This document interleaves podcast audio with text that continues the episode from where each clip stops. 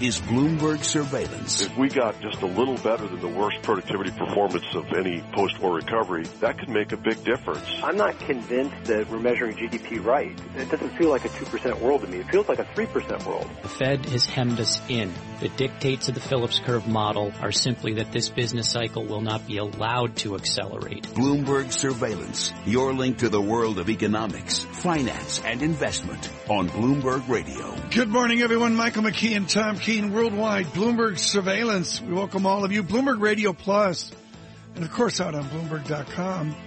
On our radio stations, Bloomberg 1200 Boston, Bloomberg 1130 here in 80 degree. Mike, do we get to 80 degrees today? 80 degree New York? Uh, hard to say. They're they're calling for about 75, and usually they underplay that a little. So we'll see. Mm-hmm. Lunch outside, class outside today. Class outside. I like that. Class outside uh, today. Remember that you got nothing done. That's what I remember. Exactly. That was the whole point. But you did class outside. No, they did never did that at Yale University. Um, Bloomberg uh, 99.1 FM, Washington. Good morning in Baltimore. And of course, early morning to you in San Francisco, Sirius and XM across this nation. Bloomberg surveillance this morning brought to you by CohnReznick. Accounting tax advisory. It can be hard to navigate through economic uncertainty. Your business needs industry insight and transformative advice to drive it forward. Find out why at cohnreznick.com. He is from Xavier High School. This is a few years back. He's the vice chairman of the Bank of Cyprus. Is that true? Yes, that's true. Wilbur Ross joins us uh, right now. There's a former radio uh, a DJ as well. What does the vice chairman of the Bank of Cyprus do? Well, he's like a lady in waiting for the chairman. Yeah. How are the board meetings? I mean, we all have a stereo. Well, first of all, I would suggest 80% of Americans can't find Cyprus on the map. That's a different story. But after the crisis on a Saturday morning, X number of years ago, explain to us how you go into Cyprus and what you do as a vice chairman. Well, first we went into Cyprus because we felt that the concern about the economy was being very much overdone. Uh, Cypriot economy is based on tourism and based on being a corporate headquarters for companies uh, wanting a low tax jurisdiction. We think those two have enduring characteristics to them. And our general theory is that if you own a big bank in a small country, you really have bought a warrant on the affairs of that country. So it starts with deciding, do we believe the Cypriot economy would recover?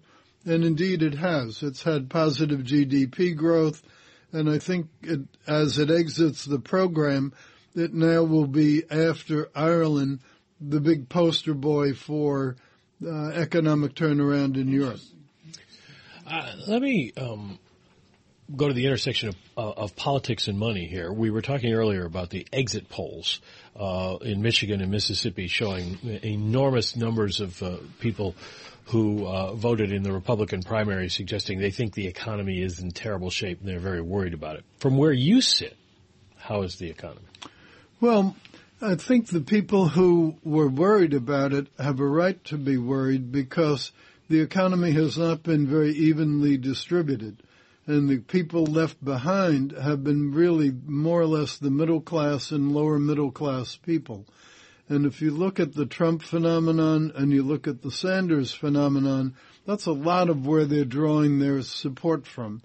That segment of the economy really has not recovered. If anything, it's lost some ground and they're angry about it. What about uh, in the segment of the economy you occupy, and, and I, I, don't just mean you personally, obviously your businesses do well, but um, the, the people you talk to, the businesses you deal with, are they investing? Are they seeing profits? Are they optimistic about the future? Well, I think everybody is concerned about geopolitics, not just in the U.S. I can't remember a time where there's been more extremism, more polarization in just about every big country around, every big democratic society around the world. You look at Germany, you look at Spain having trouble forming a government, you look at Italy, you look, you look, you look, you look at the U.S., with these phenomena we have in the primaries. It's a very strange time uh, globally. How does your Republican Party establishment regroup and move forward? Is this a one-off or is this a new calculus for Lincoln's party? Well, I think the establishment is a self-appointed designation. And I don't know there's any officialdom that says this is the establishment, this is not. Um, and I do think, as I said earlier, that it was very unfortunate that Mitt Romney went so far as to say he would not vote for Trump if Trump were the nominee. I, I think if you believe in the two-party system as I do, the leadership of the party uh, who's elected, the guy who gets to be the nominee, should expect that the party will coalesce around him. And it shouldn't be, well, we'll only coalesce if it's somebody we liked anyway. That's not a party. That, that's individuality. But, uh, what was wrong with Romney's analysis of Trump? Was there anything in there that was inaccurate?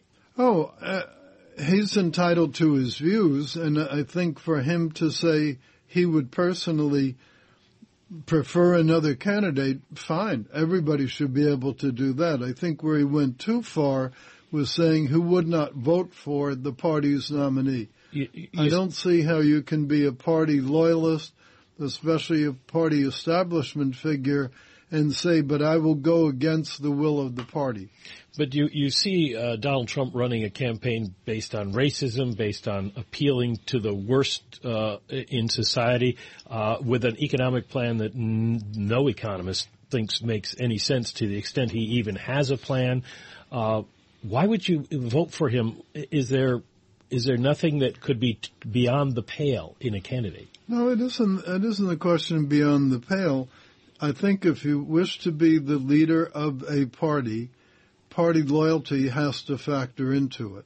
Parties are not meant to be a thing that comes and goes. I haven't liked all of the nominees that the Republican Party has put forward in in my senatorial races, in congressional races, even in presidential. But I think either you believe in a two-party system or you Right. don't. And if you believe in, if you don't believe in a two-party system, that's fine. Then you ought to be for fragmentation, not say, I'm a leader of a party, but I'm only going to be a leader if everybody else agrees with me. Then the numbers I saw yesterday, 42% independent, 24% nationally listed as Republicans. We've become independent America. How do the parties attract and retain those voters? Well, I think it is fact that most people who now call themselves independents used to call themselves Republicans and got fed up with the goings on in the party. So I think to some degree what's happening now is some of those people are climbing back. I think a lot of the Tea Party people came out of the Republican Party mainstream. So I think you have now the issue does the Republican Party Well- need a redefinition? And this is a critical distinction. The Tea Party crew, maybe they uh, are comfortable with Senator Cruz as a general statement. Can they maybe can they move over and can those conservatives be comfortable with Mr. Trump, who's got some very different policies? Well, that's that's obviously a big, very big question, um, and it'll be answered pretty soon. Um, I think it was very interesting to see the variety of jurisdictions in which Trump has won. Uh, the evangelicals in South Carolina, Yeah. to- going all the way to auto workers in Michigan. That covers a pretty wide range of American population. Other than the fact that he says he's a Republican now, why would you vote for Donald Trump? What is it that he could do for America? Well, I think he is a leader, um, and I think he's had very good people hired in the past. People forget that when his casinos went through the bankruptcies, who was his chief financial officer? Steve Bollenbach. What did Steve go on to do? Become CEO of Hilton Hotels, did a very good job with it and sold it for a great, huge fortune. So he's had a history of having good people. And to me, any kind of leadership is a function of having good people in support of the number one person. But my, my point is not so much to endorse Trump as to say either you have parties that are coherent and stay together. If the mass of the party Right. nominates a candidate, they should stick with it. Wilbur Ross, thank you so much. W.L. Ross and Company with uh, comments on his Republican Party. Mr. Ross, uh, significant so- supporter of Governor Romney uh, last time around. Futures up 10, Dow futures up 82. Uh, Brent crude, $40.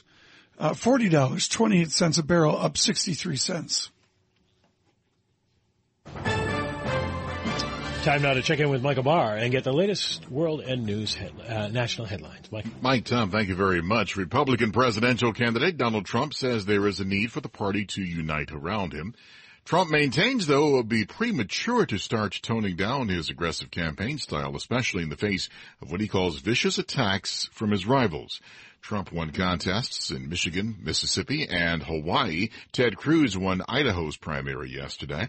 Bernie Sanders secured a narrow upset in Michigan's primary. However, Hillary Clinton took Mississippi and now has more than half of the delegates needed to secure the Democratic presidential nomination. The two will meet for a debate again tonight.